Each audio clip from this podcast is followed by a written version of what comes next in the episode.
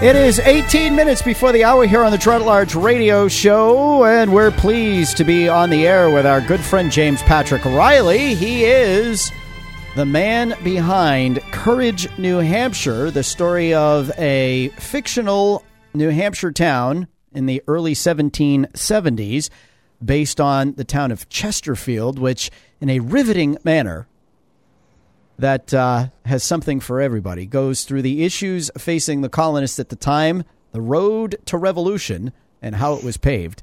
It's a lot of fun to watch. Plus, there's oh so much more uh, at uh, colonybay.tv, where you can not only watch the series, stream it live, or order DVDs, uh, but you can get more on history. Uh, than you ever hoped to uh, be able to get. And one of the things you find out about history, you know, they say those who don't learn from history are bound to repeat it. It's amazing to me as somebody who is taken advantage of the historic resources, not the least of which is Courage, New Hampshire, that have been put together by James Patrick Riley. Uh, just how the issues haven't changed, but certainly um, the people and the arguments and the conclusions on those issues have uh, perhaps strayed from the original American ideal. Anyway, it's all at colonybay.tv. That's colonybay.tv. Join me in joining the colony. You've done dumber things with $17.76. I promise you that. Good morning, James. Good morning. How are you? I'm fine, thank you. Well, this morning, um, as I think I've referenced many times on, on your show before, when performed an execution uh, in New England and the Middle Colonies, usually there was a confession, and um, this is a big part of the public ritual. But I haven't uh, read too many of them, and this was published in the um, New Hampshire Gazette. I thought it would be kind of interesting. This is the confession of a counterfeiter, mm-hmm. and who was executed in 1773.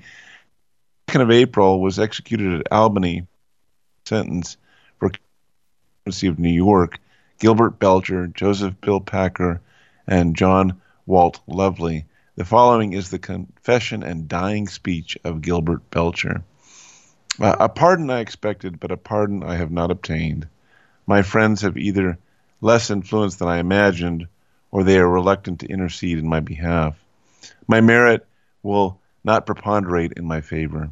The consequences is I must die. Public justice has laid her talons upon me, and I cannot complain of maltreatment. The most poignant grief I feel is that by making assiduous exertions to prolong my temporal existence, I have been too dilatory in searching after the things which concern eternal life. My sun is now setting, is relapsed. The night appears to me in which no man can work. Oh, that the beams of divine grace may irradiate my darkened soul, that the merits of the one crucified but everlastingly glorified Jesus may plead efficaciously for me at the bar of the supreme judge of heaven and earth, before whom, in all human probability, I must soon appear. Wow. And he goes on and he starts to talk about his um, his own life and his mistakes. He says, I descended from a family that reflected honor upon me to the best of my knowledge. I am the first branch of it that has been disgraced. I was born in New England, got a common education, that is to say, I learned to read and write, and when of competent age served an apprenticeship to the silversmith's business. I was always of an uh, a, a unofficially refractory disposition, extremely inquisitive about the affairs of my neighbors, but careful that nothing should transpire relating to my own. In the year 1761, I married at a town called Hebron in New England to a very worthy woman who must soon be a widow, and our nine children, the oldest of not 12 years old, fatherless. If I had been industrious and content with the profits of my business, this calamity might have been averted. About seven years ago, I went to reside in Great Barrington. There I met with people as perversely inclined as myself. We soon became associates and concerted schemes which had no tendency to promote the interests of our neighbors. No gain afforded me so much pleasure as that which I acquired by illicit means coining and counterfeiting engrossed my attention, and those who first advised me to transgress persuaded me to continue my iniquitous practices. I am now to suffer an ignominious death, while those who are more guilty than me, the mediation of friends or the powerful efficacy of a sum of money, properly applied, have escaped the danger. The thoughts of leaving my affectionate wife and innocent children exposed to the reproaches and insults of the unpitying world distresses me greatly. But God is all sufficient for them. To his protection I recommend them, and earnestly beg that he will bestow his blessings upon them, enable them to do that which is right in this world, and qualify of glory in his eternal kingdom. I would very willingly, were it my power, make retribution to all those whom I, may, I have injured, but as I have not the means, I hope they will forgive me. I never was guilty of murder nor rape, neither ever tempted to put forth my hand and steal. Lord, pardon my sins, for I have many to answer for. Religion has not hitherto much engaged my attention, but the comfort that I have reaped since my confinement by contemplating upon the promises of the gospel is inexpressible. And then he just closes here O blessed and eternal God, great Father of men and angels, who despiseth not the meanest creature that thou hast made, thy mercy is over all thy works. The prayers and sighs of the penitent sinner are lifted up to thy throne, and presented by the Savior of the world, Jesus Christ, thy beloved Son. They are never rejected by thee. And then he says in closing, sorry, this is a long confession. well, you know, uh, if, if, in making the confession he stays alive that much longer, I can understand why. But well, such, he just says, "In mercy, O Lord, look upon me, who for my offenses am doing going to suffer a cruel and ignominious death. When my soul departeth from my body, do Thou, O bless, even Gilbert Belcher." Uh, and uh, you know, it, it, kind of interesting because I I'm watching a fascinating uh, series. I think you can watch on Netflix. It's called uh, Manhunt. It's about tracking down Ted Kaczynski, the Unabomber. And I thought it was so ironic is that I, I didn't know this, but Ted Ted started Harvard at age 16, and um, he was actually the subject of a very very cruel psychological experiment that was um, engineered by a guy named um, Henry Murray, I believe his name was who was uh, instrumental in the beginning of the uh, CIA. And uh, in this this particular experiment, Kaczynski and other Harvard freshmen and sophomores were systematically broken down, basically psychologically tormented, and um, and I thought it was ironic that this institution that was once used ministers, basically, um, be, fell into the grips of social scientists who had basically no regard for their students. I mean, these these poor boys were just. I mean, when you when you see what they were exposed to, in the instance of Ted Kaczynski, what what, what the the bad took, but Ted Kaczynski now is sitting, you know, and paid for by all of us, absolutely unrepentant. You know, that piece of scum should have been executed oh, years yeah. ago. Mm-hmm. and um, uh, and for people and, who don't yet, know who Ted Kaczynski is, that's the Unabomber. The the the Unabomber who um, who sent packages all over the country. Um, you know, one minute uh, a man's opening up a package in the next room, and the next minute his daughter's seeing exposed rib cage. You know, lying on the floor of his study. I mean, this man was a monster, is a monster, and he's allowed uh, uh, three meals a day in a federal facility.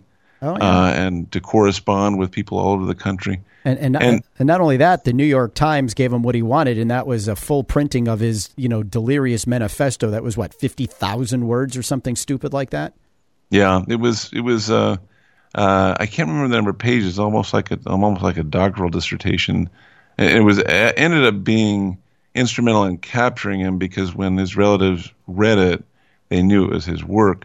But uh, I, I, think that I think the the problem here is just just a general difference of approach. I mean, if you, you look at this particular confession, here's a guy um, who, before the public, actually um, sounds a very somber warning. I mean, can you imagine uh, the public now hearing someone confess the thoughts of a man who knew he was about to die for a great infraction against society? And this is not rape or murder. This is counterfeiting. Yeah. Um, so um, uh, I think that we've lost that in our culture. I mean, I think that that's one of the reasons why uh, disgraceful people like um, you know Harvey Weinstein can go about doing what oh, they do is yeah. because there's really no public fear of God. I mean, it's just not part of our public discourse. I mean, when I read this kind of stuff, I know um, contemporary radio station.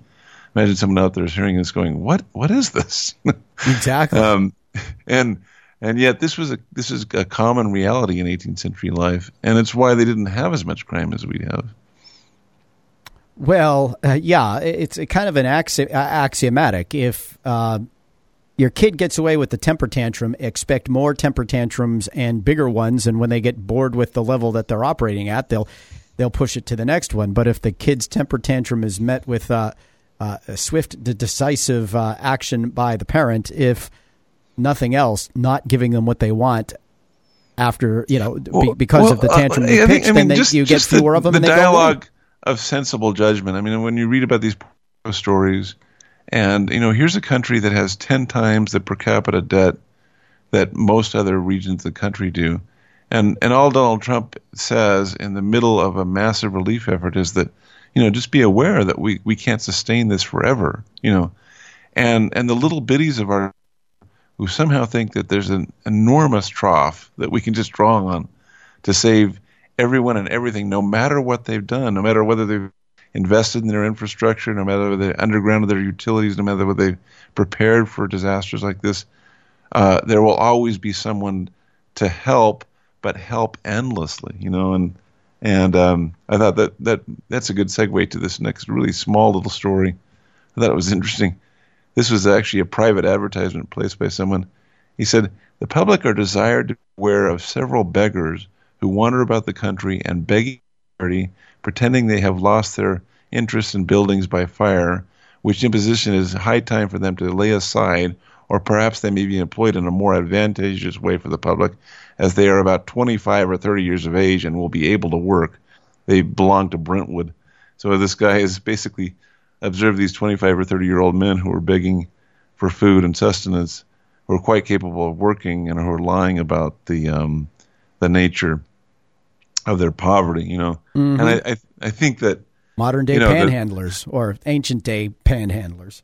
Yeah, basically. I mean, we have uh, huge, almost cities now in Southern California that are full of the homeless that no one can bring themselves to um, uh, to put to gainful employment of any sort. And and I think that uh, this this public unwillingness, basically, to to have a reasonable what your obligations are to society, uh, whether you really, I mean, uh, warrant public uh, if you're not working. You know, um, it, it, just this was this was a, apparently a pretty ongoing dialogue in the 18th century, and we we've lost it now. We just don't we we um, are so consumed with the difference between the haves and the haves not that we're not talking about why people don't have, if that makes any sense. Yeah, no, that's that's a good point. So it just, yeah, well, I think it's part of an, an entitlement mentality that says everyone gets to get what they want, no matter the burden it imposes on society to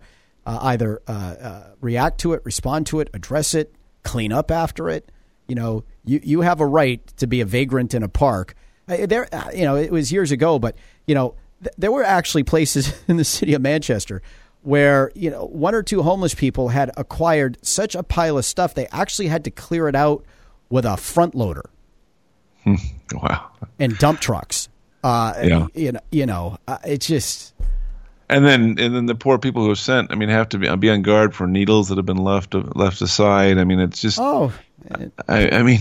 Yeah, I, there yeah. there are places in Southern California where moms won't take their children to parks anymore because um, people shoot up and leave, you know, exposed grass. I mean, it's just, um, I mean, the unwillingness of people to have this kind of dialogue that I that I read. I mean, the the, the, the I, I, I don't do it in public anymore, separation of church and state, but but but basically there is really no public sensibility about, for example, in the case of Harvey Weinstein, w- what his apology before God is, you know, let alone everyone else. I mean, he he's doesn't nobody's encouraged to have that internal dialogue anymore yeah. because everyone is afraid of appearing judgmental. But without it, you, you begin to see what we're seeing. Yeah.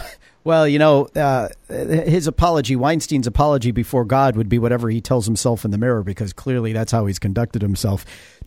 James Patrick Riley, as always, it's our pleasure to have you with us here on the Girard at Large Radio Show. You're nowhere near those fires, are you?